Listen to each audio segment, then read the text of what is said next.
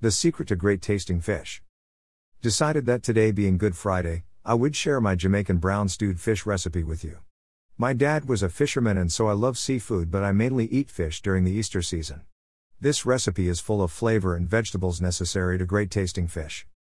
Let's get cooking Nike Squad.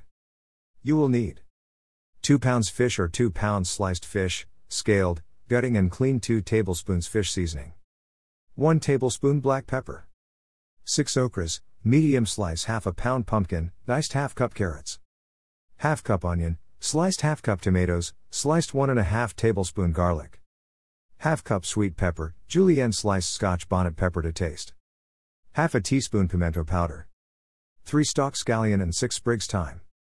1 whole green scotch bonnet. Half cup vegetable oil. 1 cup water. Salt to taste. Season the fish with the fish seasoning and black pepper, rest in the refrigerator while your oil is being heated over high heat. One secret to great brown stewed fish is the temperature of the oil. Your oil needs to be smoking hot at a temperature of 375 degree Fahrenheit. It's very important that your oil be perfect so that your fish fries crisp. While you are waiting on your oil to get up to temperature, add the green scotch bonnet pepper and a half a tablespoon garlic to the oil. This will infuse flavor into the oil, which in turns flavors the perfect Jamaican brown stewed fish. Season red snapper fish.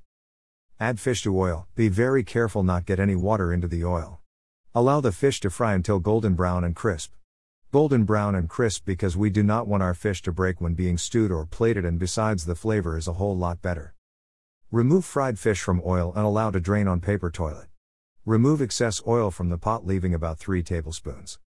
Reduce heat to medium. Add your onion, garlic, tomatoes, sweet pepper, and scotch bonnet to the pot. Stir and allow to simmer on medium heat for 2 minutes, then add your pumpkin, carrot and okras, add water and cook another 10 minutes adding the scallion and thyme and pimento. Add salt and fish seasoning to gravy if needed. Do a tots test. Once the vegetables are almost cooked add fish and allow to simmer for 5 to 10 minutes. Serve with boiled dumpling, yam and bananas or rice and peas. Thanks for reading. Comment below what you eat during Easter.